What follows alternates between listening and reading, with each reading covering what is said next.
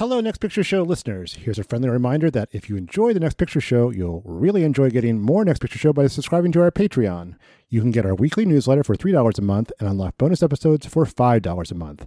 Our latest bonus episode features an interview with Tasha about her Sundance experience, and there's more coming soon, including our picks for the best of the decade and episodes dedicated to the TV series Picard, Better Call Saul, and Dispatches from Elsewhere. To subscribe to our Patreon, please visit patreon.com slash nextpictureshow. It's very difficult to keep the line between the past and the present. You believe that someone out of the past can enter and take possession of a living being? We may be through with the past, but the past is not through with us.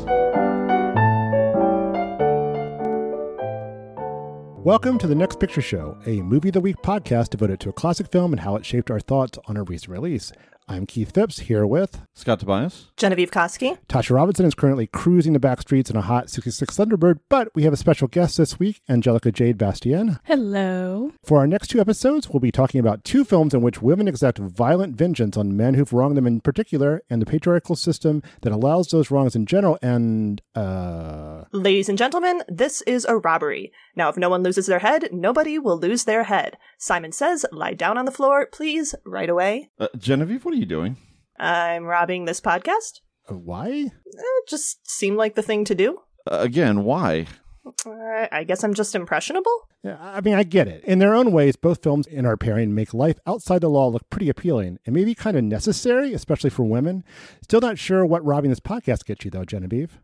I'll back down then, for now. Want to make it up to us by telling us about our movies? I can do that. Released in 1991 with a picture of its protagonist smiling as they pose for a Polaroid selfie, Thelma and Louise cast Susan Sarandon and Geena Davis as, respectively, Louise and Thelma, a pair of Arkansas friends who hit the road for Mexico after Louise kills Thelma's would be rapist in a parking lot. The longer their trip lasts, the deeper they sink into a crime spree, all while growing increasingly comfortable with life as an outlaw.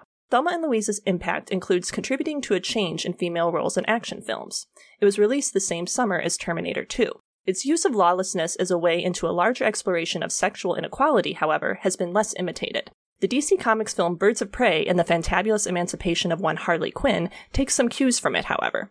Focusing on antihero Harley Quinn, a former psychiatrist turned villainess still getting over her split with the Joker depicted in the 2018 film Suicide Squad, Birds of Prey finds Harley tangling with the villainous Black Mask. As she works to take him down, she forges tentative bonds with a group of women as invested in his downfall, if not always for the same reasons. This episode will revisit and Louise, exploring what made it so shocking 29 years ago, considering how it looks today. Then, in the follow up episode, we'll move from the American Southwest to Gotham City to search for the connections between Thelma and Louise's journey and that of one Harley Quinn. We'll be right back after the break.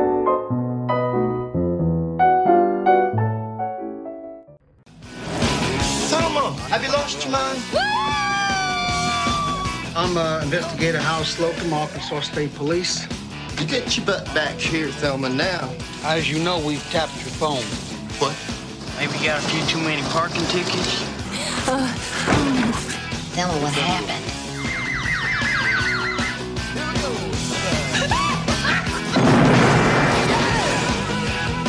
You're getting in deeper every moment you're gone. You want to step back and get in your car again, please? I swear, three days ago, neither one of us would have ever pulled a stunt like this, but if you was able to meet my husband, you'd understand why. What? Boys, shoot the radio. Get off. The police radio, Louise. Got it. Thelma and Louise has become such a canonical film, a widely recognized landmark that doubles as a cultural shorthand for the actions of women who feel they have no recourse for their abuse and frustration but taking extreme measures, that it's easy to forget how insane the film made people in 1991. To be fair, they didn't necessarily know what was coming.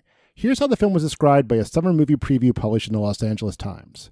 A surreal comedy in which Susan Sarandon and Geena Davis sneak off in Louise's 66 T-Bird for a fishing trip that turns out to be a cross-country escape and rich experience. Technically, there's nothing off in that description, though any surreality comes late in the film, and Thelma and Louise's increasingly dark humor never makes it feel like a comedy exactly. But it also doesn't make Thelma and Louise sound like a film destined to launch a thousand conversations, or one still likely to be talked about decades later. It was talked about immediately upon release, however, first in reviews, then in heated post film discussions, then on editorial pages. Its power to shock came in part from a bit of a bait and switch on the part of the Callie Khouri scripted, Ridley Scott directed film. The film begins as what critic Carrie Rickey described as an odd couple turned Easy Rider road movie. It pairs Susan Sarandon's no nonsense Louise with Geena Davis's Thelma, a latter day screwball movie heroine caged by a dispiriting marriage but let loose by Louise's idea of taking a weekend trip out of town. Things take a turn, however, when Thelma and Louise stop at a honky tonk and Thelma's aggressive dance partner tries to rape her in the parking lot. Louise shoots and kills him, then hits the road, sure that the authorities won't believe their story or show much sympathy if they do. She's informed by past experience and decides to head to safety in Mexico. An episodic journey follows, one that finds Louise and Thelma the subject of a manhunt as they turn to crime to fund their journey. Their conviction they have no other recourse deepens as they make their way south while attempting to avoid Texas, the site of a painful incident from Louise's past. But as they grow more desperate, they also grow closer and more confident, and less afraid to do what it takes to turn the odds that have been against them their whole lives in their favor. Some critics got it while anticipating the firestorm to follow. Here's Rickey again. While I imagine many men will be made uncomfortable by Thelma and Louise as male characters, all but two are drooling lechers or chauvinist pigs, I imagine just as many women will enjoy a cathartic laugh at the male behavior that turns ditzy Thelma and law-abiding Louise into outlaws like Bonnie and Clyde, or do I say Bonnie and Bonnie? Unquote. And did it make men uncomfortable? It certainly made some men very uncomfortable. In U.S. News and World Report, John Leo called it a paean to transformative violence with an explicit fascist theme. In the Dayton Daily News, critic Terry Lawson said, There's more male bashing in this movie's two plus hours than in a month of Oprah and Sally Jessy Raphael. It wasn't just men either. In the Los Angeles Times, Sheila Benson begged readers don't call it feminism, continuing, As I understand it, feminism has to do with responsibility, equality, sensitivity, understanding, not revenge, retribution, or sadistic behavior. The film was released in late May. By the end of June, it inspired a Time cover story, thoughtfully written by critic Richard Schickel, that concluded No other film cheers one's argumentative spirit, stirs one's critical imagination, and awakens one's protective affection quite the way Thelma and Louise does. Put another way, there's something about this movie, something that works. Maybe it's Khouri's script, which organically weaves an array of threats, humiliations, and disappointments into the women's cross country journey. Maybe it's Scott's direction, which surrounds the heroines with overbearing symbols of masculinity that makes their choice to adopt some of those symbols as their own feel like a survival tactic. Maybe it's the story, whose final moments reveal Thelma and Louise's fate to have been sealed almost from the moment they set out together. Or maybe it's the performances, a study in contrast that works. Or maybe it's the rare combination created by all of the above, which creates a bit of movie alchemy that transforms a small story, one that looks from a distance like a familiar buddy movie, into something that gets at some larger, uncomfortable truths.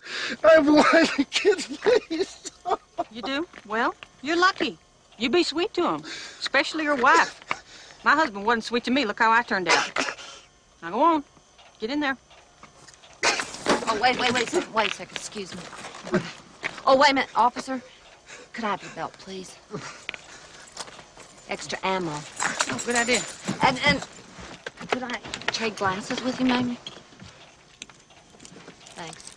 Okay. That it? Uh-huh. Okay. Officer, I'm real sorry about this. I apologize also. All right, uh, we're not going to break with tradition too much. We're going to talk about our history with the film. Angelica, when did you first see this film, and what are your thoughts on it now? Well, I think I first saw this film as a kid. I don't know how old I was exactly, but it's one of those movies that I've just always felt like has been in my life, you know? Mm-hmm. It's funny rewatching the movie though, because I was like, I rewatched it again specifically just to write about Brad Pitt's performance when I was doing a ranking of all his performances for Vulture. A task that was quite a feat because his early movies are something else. um, there's a lot of clunkers in there, and there's a lot of bad acting in early Brad work.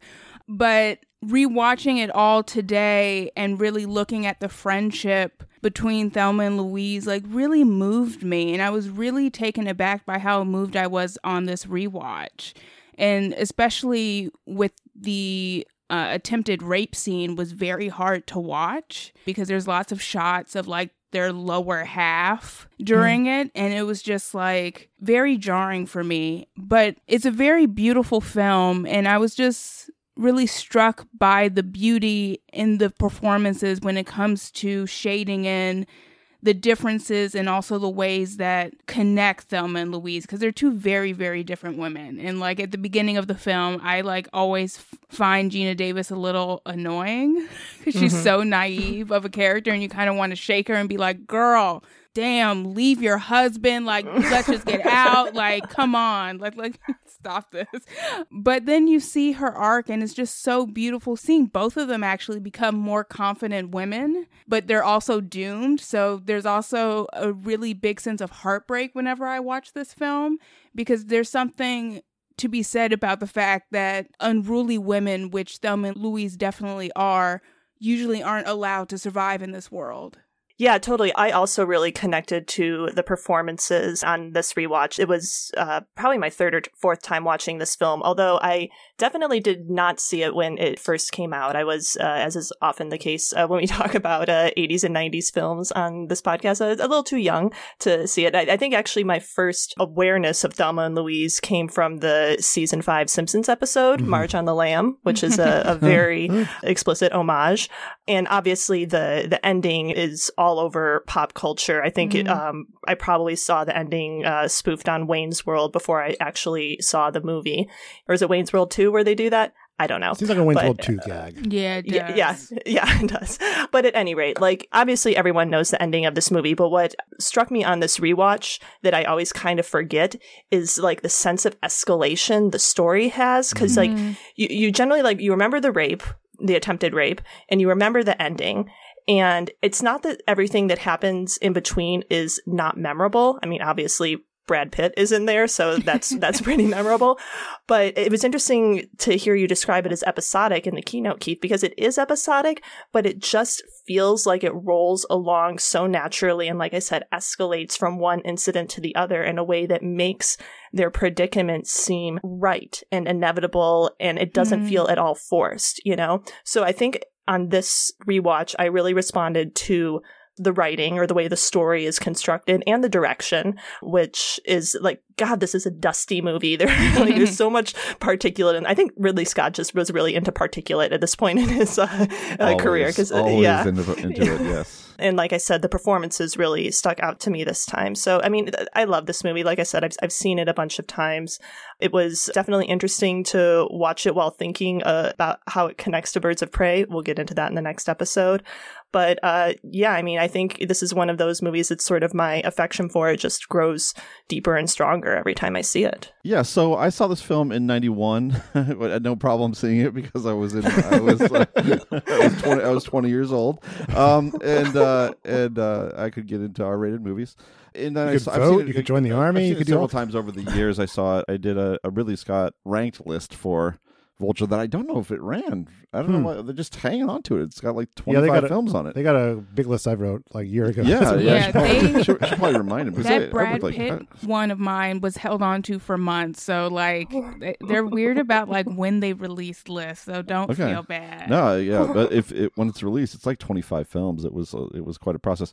And then of course I saw it for this podcast. In my in my opinion of it is mostly held steady as as a, being a film I like but have some reservations about. And I think it had to for me it was a disconnect between the script and the direction. Uh, And it was Mm. weirdly enough it was it was kind of Keith's keynote that kind of made the argument for Scott's direction that Mhm. I wasn't even thinking of. That he is surrounding them with the symbols of masculinity. I mean, it's it's a very masculine film in Mm. terms of the direction, and, and that feels at odds with the script. And I think that Scott also has a very commercial style that at times. Um, you know, kind of makes a blockbuster out of this film and, and kind Mm. of cheapens it a little bit. I mean, we have an ex- we have a, an exploding tanker in this film. You know, this is Oh, this- but I love that. Like, I, I love that's what I love about it is that we get that with these two women characters who, prior to this, didn't get to you know walk away from an explosion looking cool. Yeah, I like the tension. I, I and I, I appreciate that more this time than ever. I think is, is that it is a very much a Ridley Scott film. There's one scene where they're driving into a gas station. or just a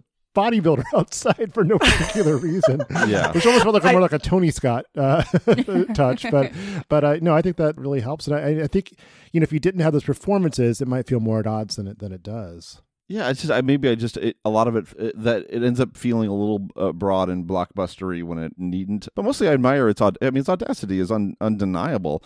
Um, and I'm sure we'll get we'll get into this, but just just the rape scene alone. I mean the fact that the gun is fired not to break up the rape, but at, Mhm. but at, to, to, Mhm. in response to something that he says. I mean that's a huge provocative thing to do. You know, quite apart from the ending, uh, which I think is kind of spoiled by him cutting to like things that happened in the past. I think, uh, Yeah. I think that just- softens the blow a little Yeah, bit. it like, like does. they just end with the car going off the cliff, whatever, do a dissolve or freeze frame or whatever you needed to do. I think that would have been a much stronger ending. Yeah, I mean, I, I normally agree. don't like to tell filmmakers what to do, but I think that image is so powerful, and you just it felt like a kind of a another sort of commercial sop, which is kind of my issue with the movie. But it's a small, it's a small issue uh, because the performances are pretty incredible. And there's just a lot of scenes and moments to unpack here. This is a pretty for a you know a big studio film this was this was there was a lot to go over. And obviously it hit hard uh hit the culture pretty hard and, and alarmed people which is uh always in retrospect probably a good thing The other big to do. uh, researching this, the other big scandal of, of the summer of '91, I think it was the summer of '91, was uh, Demi Moore's Vanity Fair cover, um, which was I um uh, Scott, I am old, and I saw this as a senior in high school. Yeah, I mean, in terms of her shooting the attacker, I mean, how I was thinking, how many like '80s films would you see like Schwarzenegger, or Stallone, or, or Chuck Norris, or whoever exact revenge like that, like with with a quip or or or not necessarily an unarmed person, but in a way that that wasn't necessarily necessary too. You know, it feels like another action film gesture that plays very differently when you see a woman doing it under these circumstances. Keith, you uh, you showed us this quote in the script, but uh, talked about being appalled during a, a viewing of Beverly Hills Cop 2, particularly a moment when a guy is being chased around by Brigitte Nielsen and he finally shoots her in the head and says, Women. And the audience went crazy. And like she talked about her distaste for that. And I think that kind of speaks to the double standard that men can shoot whoever, women or or men in action movies and their motivation isn't really examined the way that Louise's motivation is examined here simply by virtue of her being a woman. Yeah, I wonder if part of the shock this movie created was male viewers just weren't necessarily conditioned to empathize with the female characters in, in, in those in those kind of situations either in these kind of unfamiliar at least on film situations geena davis said something like if you're feeling threatened you're identifying with the wrong character i think that's a very telling quote about about the reaction to this film one little um, side note: Beverly Hills Cop Two is directed by Tony Scott, right? Yeah. who was Yeah. who was Beverly Scott's brother. Uh, That's so true. I thought it was like, interesting. Uh, it's a it was a subtweet in 1991. That's what they used to call it. um, but yeah, I think that's right. I mean, and I think the film has a larger mission or assessment of men that make men uncomfortable. Mhm. it's not it's not just this scene. It's a it's a much more comprehensive view of the sorts of, of threats and slights and, and other things that these women and other women have to face all the time. even the opening scene with Louise in, in the in the diner, and it's all kinds of like sort of like "Hey, honey," and, and sort of condescension from the male customers too. It kind of it it is it is sort of a uncomfortable situation at every level that she just kind of gotten used to. Yeah.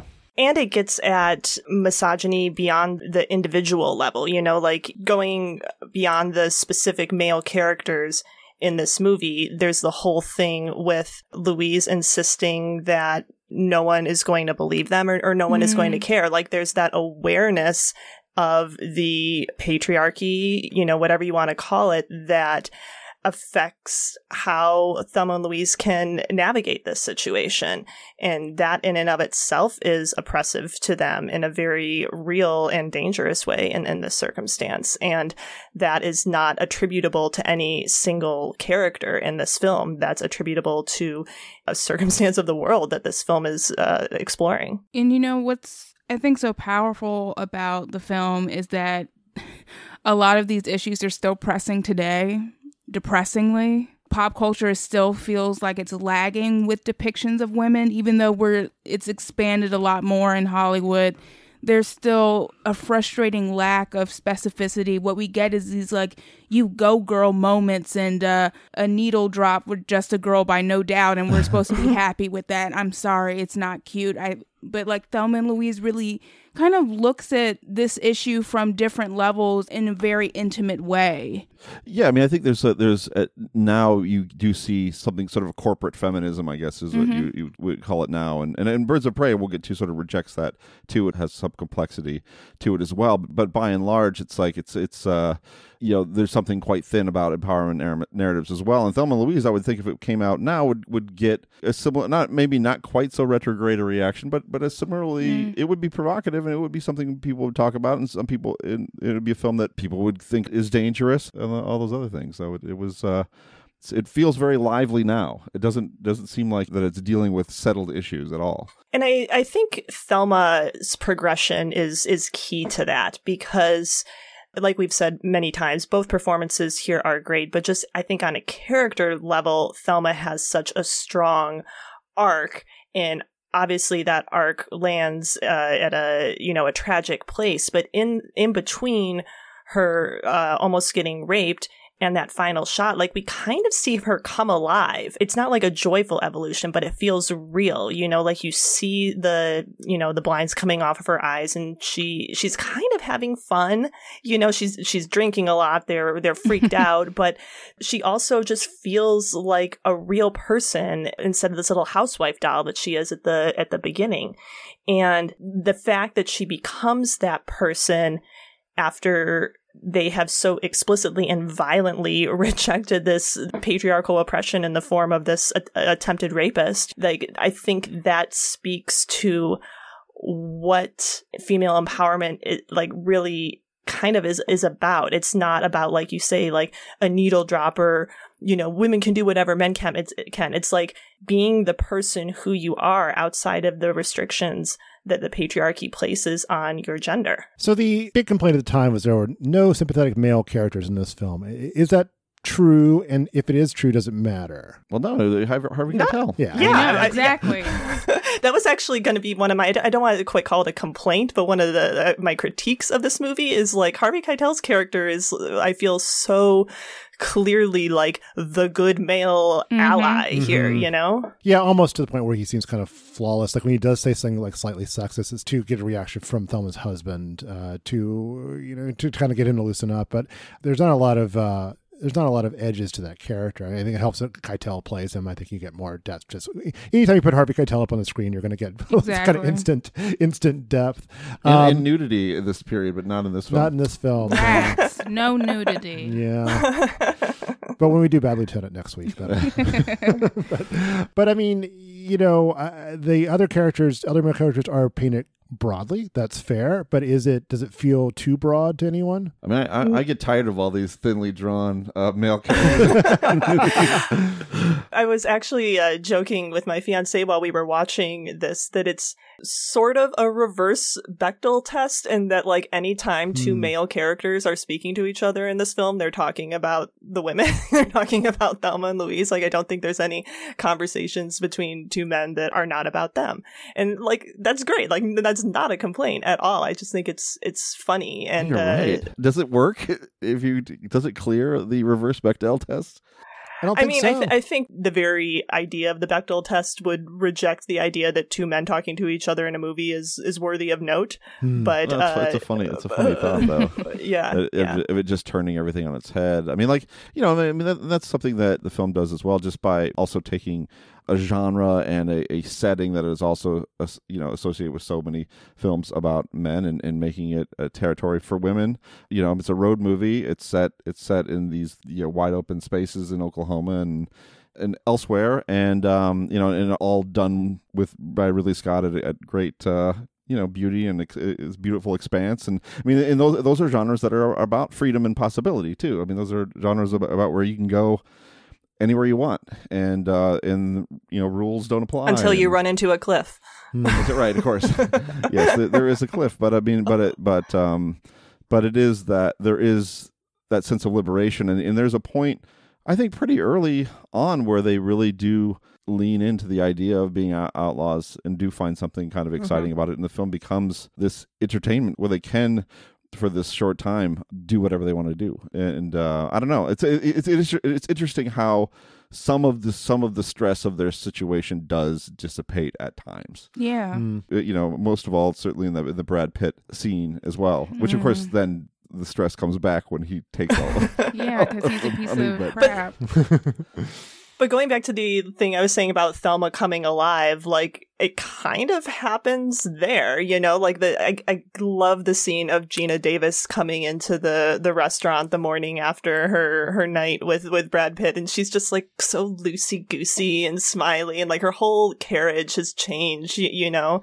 And then obviously the they find out uh, Louise's life savings are gone, but immediately after that is when Thelma steps up to rob the store, the the bit that we were doing in in the intro there, you know, and I don't know, that feels like maybe it's the turning point, which is maybe kind of weird that the turning point is like Thelma just needed to get laid real good, but but but I think that's also tied up in the fact that like Brad Pitt's character is so shameless about his criminality, like the way he lays out what he does for her and she's like really interested and you know obviously repeats his line verbatim when it when it comes Mhm. time so i think like she's responding to whatever it is about the way that he's living his life appeals to her at, at some level and she kind of mirrors that as as the movie progresses Yeah, and it's understandable. I mean, he moves with a sort of freedom that she doesn't have. So of course Right. she'd be attracted to that. And I do love Brad Pitt's scenes in this movie. He's just really fun to watch, just walking around without a shirt sometimes. You know, it's a not very nice torso yeah, it's a very, very nice torso, and the way Geena Davis like looks at him, it, like she communicates desire very well, and so that's Mm-hmm. partially why his scenes work so well. Then I just kind of waltz on in and I say, Ladies, gentlemen, let's see who wins the prize for keeping their cool. Simon says, Everybody down on the floor. Now, nobody loses their head, then nobody loses their head. Uh, you, sir. Yeah, you do the honors. Take that cash, you put in that bag right there. You got an amazing story to tell your friends. If not, well, you got a tag on your toe. You decide. Simple as that. Then I just slip on out. And, uh, get the hell out of Dodge, yeah. Mm-hmm. My goodness. You were sure gentlemanly about it. Well, now, I've always believed if done properly, armed robbery doesn't have to be a totally unpleasant experience. what? You're a real outlaw, aren't you? Well, I may be an outlaw, darling, but, uh, you're the one stealing my heart. We talked about this film as a lot of is directed in, in a very masculine way uh, and like like an action film for two action stars in, in some ways is the way brad pitt is shot in this film the equivalent to the way a, an attractive woman will be shot in a film focusing on heterosexual male characters i think it's a very playful sex scene it's it's Mhm. very like Yeah. you know two young people i mean i guess geena davis is in her 30s at that point but she seems much younger because she hasn't lived Yeah. her life at She's all She's inexperienced, yeah, yeah. Uh, uh, just you know having fun and ex- exploring each other in a really fun way that you don't often see in sex scenes Yeah, we see the the before and after more than we really see much of the act it, itself. There's Mhm. that shot where he like goes uh, and is playing with her underwear, uh, which is I like that shot. But for the but for the most part, their their their interaction is about the talking. You know, Mhm. the uh, the the chemistry between them, and the to go back to the Brad Pitt of it all, the the charisma. I think like the way he's shot and framed in in those scenes like obviously his body is centered to a certain extent but i think it's also about capturing the appeal that goes beyond the the pure physicality of him. Like the when he's like jumping on the bed you know or he's he's just like got this life this exuberance to him that is i think at the core of what thelma is responding to beyond the the torso.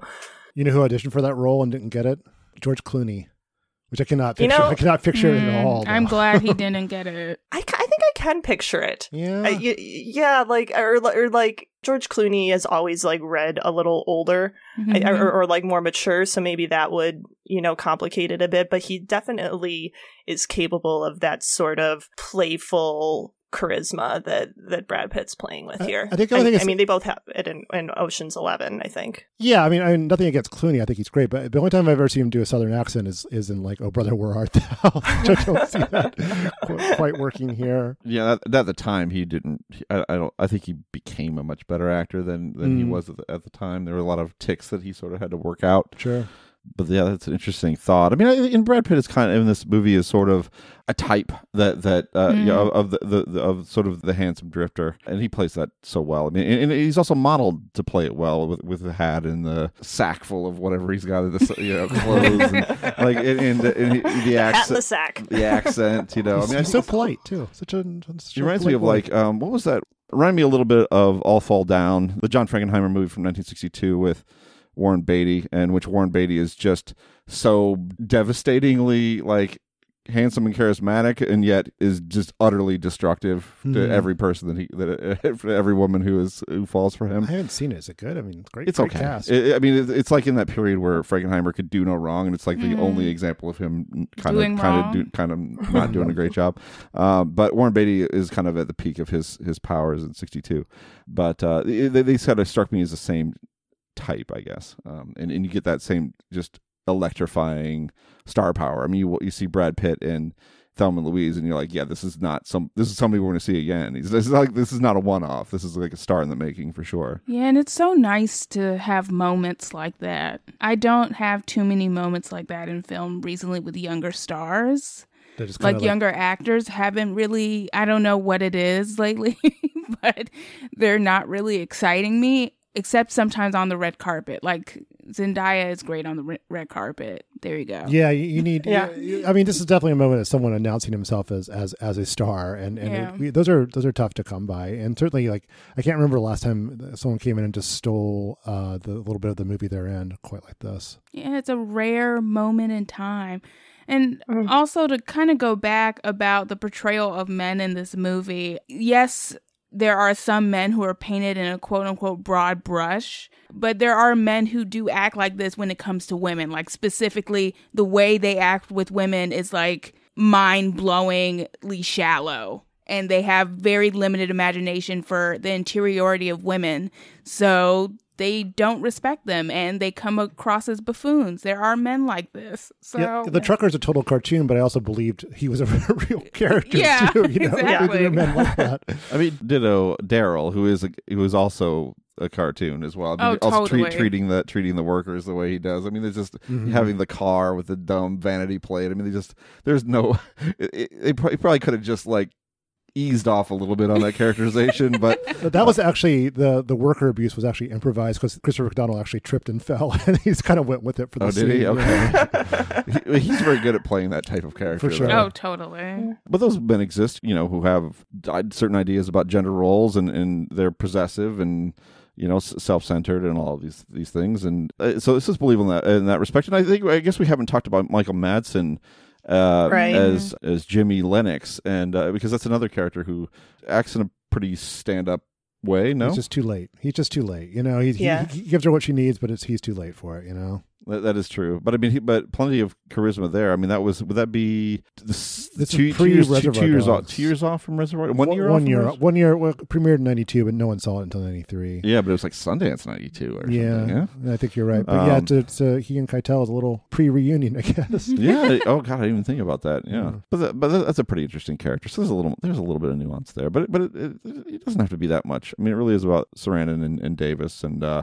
uh, there, there's plenty uh, of go- going on, you know, in their friendship, and then also uh, in the relationship of their characters to the wider world and, and to men and to that landscape and to the this very difficult situation they find themselves in. to the complaint about the men being cartoonish or whatever, like it's not a movie about them. Like they the men in this movie only exist to make the story about Thelma and Louise go. So it makes sense that their characters are shorthanded in, in a way, you know, like we only get small amount of time with them and in that small amount of time the script and the performances have to show us sort of the totality of what these women are up against while not making the story about those men so I don't really see it as a, a problem that these characters are quote unquote cartoonish or, you know, not developed enough. Like, as somebody already said, like they're treated like women are treated in, in so many movies about men, you know, like they only exist to the extent that they need to exist to inform the women's story. And I think like that is what makes this a, a quote unquote feminist film. You know, that's the equality that's happening here. Not it's not in the plot. So Keitel's detective Slocum is constantly trying to bring them back in and saying it's not too late to turn back. Does he have a point, or do they know something he doesn't? I think they know something he doesn't. I, I think Louise is is right from the beginning that they're they're screwed. Yeah, I mean, maybe that's imme- immediately. There's no like Yeah. they because because she she know there there's a witness. They know that they're going to be looking for them from the start. I mean, there's not you know because there's there's kind of a scenario you can imagine like just go home, just pretend like you had this weekend and go go back. But I guess I guess that was I guess there was a re- recognition from the start that that's impossible. Hmm. the the witnesses thing is, is a little confusing just from a storytelling perspective because it doesn't seem like there are any witnesses and then all of a sudden there are witnesses like like I just sort of from the crime procedural aspect of this it felt a little unclear to me how Harvey Keitel got to the point of you know knowing the the car that was out there but it doesn't Yeah. really matter yeah, the the waitress kind of covers Yeah. for them in a way too. I mean, she's sort of like, well, this guy, this is going to happen to this guy anyway. yeah you I know. love her I love that waitress Yeah, same. but I think I think there is uh, to answer the question. Um, yeah, uh, I, I agree with Genevieve about them kind of knowing something he doesn't because because what are they going to come back to exactly? I mean, what what you know, and and uh, you know, I, I don't think that i i there's probably a sense on their part that they would be treated quite a bit differently in that situation than than than a man would in that situation situation. You know particularly if the details about what happened came out and um the, the action makes sense. And then there's also a, an element where they just don't want to Yeah. where they just want to stay out there right Yeah. i mean well, they don't want to come back what are they what are they going back to Well, and I think Louise is also aware, even if Thelma is not, that like if they did go to the police and explain what happened or whatever, like what Thelma would be put through having to relive that trauma over and over again and and try and convince naysayers of what happened to her, like that would be as traumatic as as what happened to her there. And I think Louise, from the hints we get about what happened to her in Texas, is is very aware of that and is trying to protect Thelma from that. And you can argue whether the alternative is is better or not, but you know, at least she got to live for a little while and she didn't have to become a woman who had to defend herself over and over again about sexual assault. Like that's mm. That can be just as traumatic as the actual act. well and then they would have to have i think they would have to finesse the defense too. I mean, they would have to claim Right. claim that it was an act of self defense when, when in fact it wasn't. Um, and who who knows um, how Thelma would hold up under that circumstance? And they're in Arkansas. Let's not forget that they're in Arkansas. Like, you know. Yeah, so so even self defense probably wouldn't uh, uh, wouldn't play. So we're going to talk about specifically the influence, its relation to Birds of Prey. But where else do you see this film's influence, and and what hmm. what, what do you think i- impact it's had broadly on on films since it was released? Well, I mean, I already talked about the ending, which is just, you know, obviously one of the most sort of famously spoofed and, and referenced endings out there. But I mean, there were, and I'm gonna kind of uh, throw to to you guys uh, since you were more cognizant of movies uh, at this time than, than I was. But there there were like kind of a spate of films after this that kind of were trading on the same, like Boys on the Side. Mm. y- y- you know, like yeah, maybe no. But I wonder, but not in not in any any way that has this kind of edge, right? I No, mean- not, not no. I- I- you know, I, I love to to trace like you know this is a turning point and things change from this, but I, you know, I, I can't really say that that's that happened. I think we did get a you know a few more uh, sort of fair, more shallow uh, empowerment films after that. Although I'm I'm, I'm sort of struggling to, to name names. Um, What was that like? Uh, all women western. Bad, Bad Girls. I didn't want to name it. I'd never seen it, so it, maybe it's a brilliant film. I, I don't know. But. yeah, Yeah, um, yeah. I mean, I and I think it. I mean, it was was a defining moment for the actresses. Certainly, uh, Mm. Sarandon and, Sure. and Davis, and Sarandon took a lot of that, a lot of the sort of the power that she brought to that role. You know, found its way into into other films and uh, and to into real life as well. Mm. And Geena Davis, of course, uh, also real life is has, has a uh, film festival in Arkansas. Sure. Well, yeah, I was I was going to say the effect this movie had on on Geena Davis, I think, is uh, like had more more effect sort of in the industry than than specific films Yeah. in that way. Yeah, than, than the actual culture at large. Callie Khouri w- would do would do a Uh, did Divine Divine Secrets of the uh, Sisterhood was something a script that she wrote. Uh, Mad Money. So she's she's kind of trying to continue She to did continue in that National vein. as well. and That was that was quite successful. Oh, the television show. Yeah, yeah, did. yeah, yeah. But I was like, looking at I mean, she's she's done a lot of notable things, but I, I was looking at her filmography, and it's, you know, it's, it's thin. I mean, it is there, everything she's done is fairly notable, but there's you think there'd be more projects, and, and you just wonder how much trouble she's had getting stuff started. Yeah, I mean, she's there's a few good ones. I I I I, think I think something to talk about is a good movie. Yeah, I haven't Uh, seen it. I should. Yeah, Ma- Mad Money's not good, but no, you know. is not. Unfortunately, I didn't know she was married to T Bone Burnett. That's Mhm. interesting, right? Well, there you go. Just, that's just trivia. Does she call nothing him to do T Bone it. though? Yeah, he's got to have like a name like Chris or something. Like what's his name? Can't possibly call call somebody T Bone. Well, how about I mean, you- turning to to Genevieve and Angelica. I mean, you grew up in a Thelma and Louise world, in world that you know, post Thelma and Louise world. Did did you, you know, looking at older items, do you see a difference? You see this as a, as a watershed, or does it, uh, or is this kind of a you know a singular uh, hot point of discussion type of film? I don't know. I feel like when it comes to, uh, I hate to use this word, but quote unquote progress when it comes to representation on television, it's never like a straightforward momentum. There's like stuff that will come out and sort of influence filmmakers or like permeate culture and be talked about, or like a group of films will come out, or directors that seem to be pushing forward representation in some way, shape, or form and then it kind of dies out and then you're kind of like back to a place where you're seeing more stereotypical representation and these directors are struggling to get their work out there and or to figure out their next project which has been a problem with you know directors of color women directors you know getting the opportunity to continue to make film. So i feel like you know thelma and louise was important and I definitely felt an impact of like I don't know growing up in the 90s and early 2000s I feel like there was a lot of like corporate feminism at the time and some Mhm. of it some of it wasn't so much corporate feminism some of it was actually doing something interesting I think Buffy definitely Buffy the Vampire Slayer the TV show even for all its failures was really wrestling with ideas of sexuality and gender and power and what that means for a girl and like growing up and like sort of coming of ages that you have as a young woman. And Thelma and Louise, in a way, with Thelma's character, you see a a sort of, it's not exactly a coming of age, but it's coming into her own like sense of womanhood and who she is as an actual person.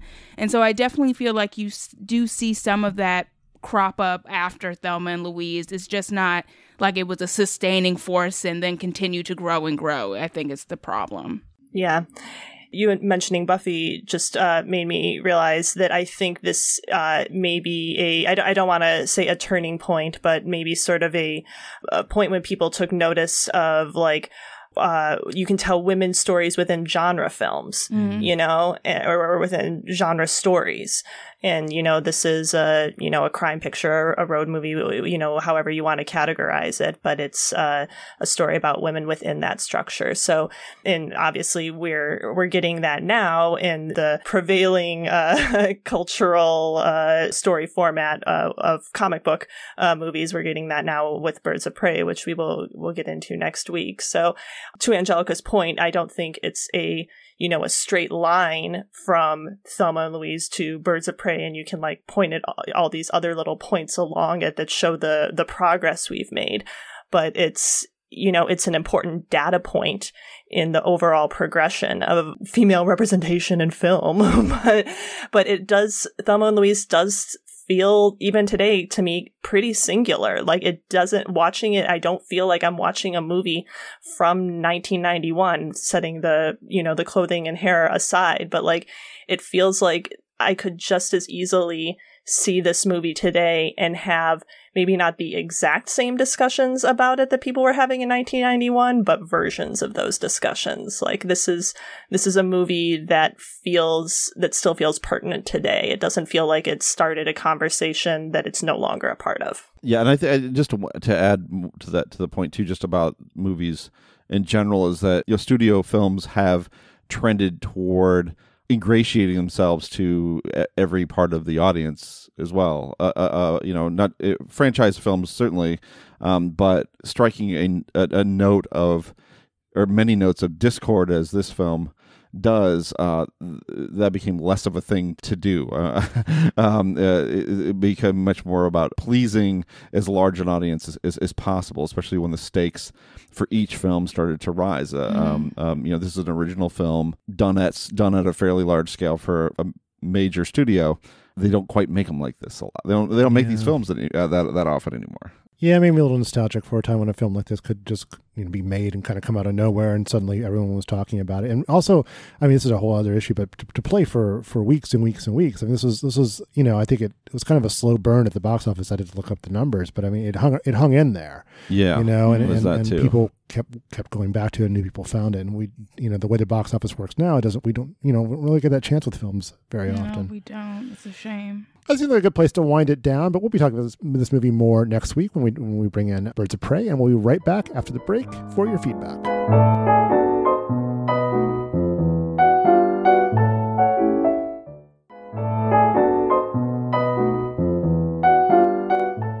Now it's time for feedback when our listeners weigh in with their responses to recent episodes and anything else in the world of film. We've got a lot of letters already about our pairing of the piano and Portrait of a Lady on Fire. Genevieve, can you read one? Sure. Beth from Minneapolis weighed in with her thoughts on the piano's most ambiguous moment. Beth writes, the first time I saw the piano with a friend at the Denver International Film Festival, we both swore we saw her physically put her foot in the rope before getting dragged over, that there was even an audible thump in the soundtrack to support it. Since then, we both revisited the movie several times and have never again heard the thump or seen the foot going into the rope. For a while, we decided that it was a first issue of the movie and, and that it had since been changed, but that just doesn't seem like it could be. So we resigned ourselves to the feeling that we were just so taken up with the mood of the movie that we saw it and attributed it to Ada's character. This is the Pruder So- film moment of this movie. We, we talked it? about this on the we talked about this on the pod, did we not? Yeah, well, that that's why why Beth wrote Oh, in. yeah. That's why it's well, why no, it's I- feedback. uh, did, did I not come? Did I not come down on the side of she put her foot in there deliberately? Yeah, you and I did. Tasha, Tasha, who is uh, sadly not here to uh, to speak for herself, uh, was the one who uh, who disagreed that Ada made that decision uh, to to go overboard. This is really interesting, and I haven't had enough time to like really dig into this. Um, whether there are like different cuts of this movie that doesn't make sense really to me but i did like look up the scene in question just on youtube uh just to to see if there was the the foot going into the rope and the thump and it's definitely in the clip that is on youtube of, of that moment uh down to the thump but it also is a very brief inset shot like it's just the foot like there's no connection to Ada's face in any of the shots around it. It's it's a very brief flash. So I don't want to say like it's something you could blink and you'll miss it, but I think it's something you could maybe read as not intentional on Ada's part because there's no material around it to uh, reinforce whether she is making that decision versus she just misstepped. It, it, it's it's an interesting shot in isolation like that. Yeah, I just think I think she does it deliberately. I think she puts herself to a decision in that moment of going down with this thing that's so important to her of being uh, uh, this this liter- this at this point literal anchor that is that is Mhm. heading down into the water.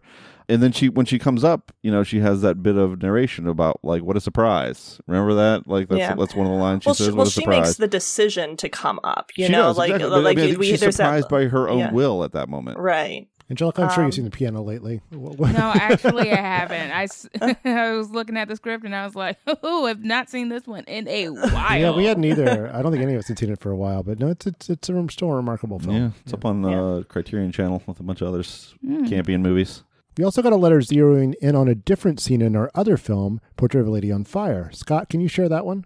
Uh, yes, uh, from Seoul. I guess we're wow, we're really expanding. You can just get a podcast anywhere you want. uh, uh, N- uh, Nari writes, I found the discussion about the abortion scene striking, as I had quite a different reaction to it than Tasha did. When Tasha said Heloise only reacts to it later when they recreate the abortion, for me, Heloise did react to it in the moment when she told Marianne to look.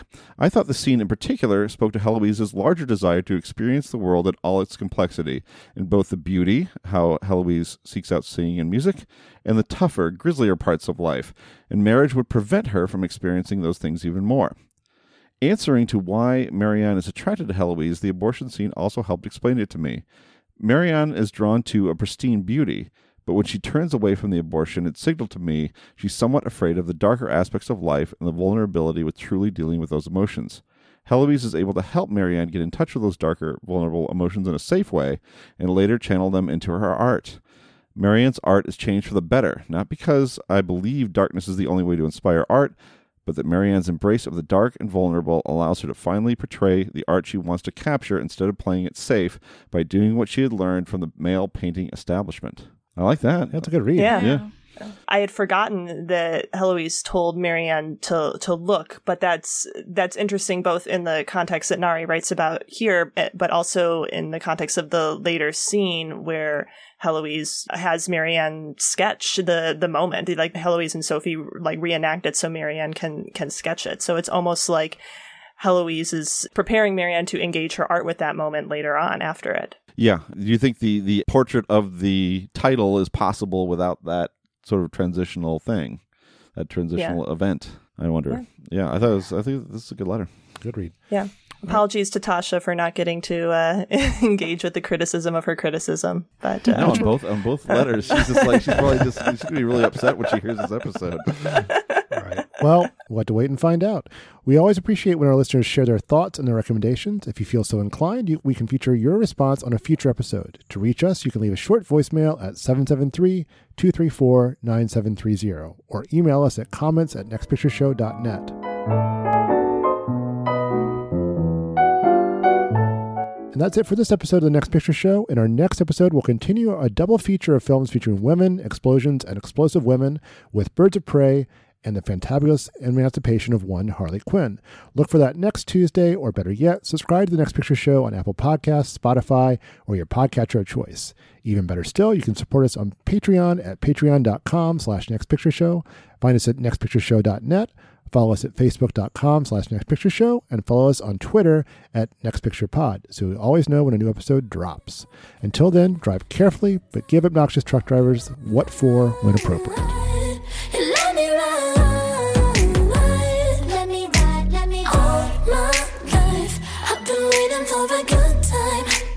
So let's ride just know they can't catch me. Cute, sexy, and my ride sporty. Those slugs know they can't catch me. Beep beep, so let's ride.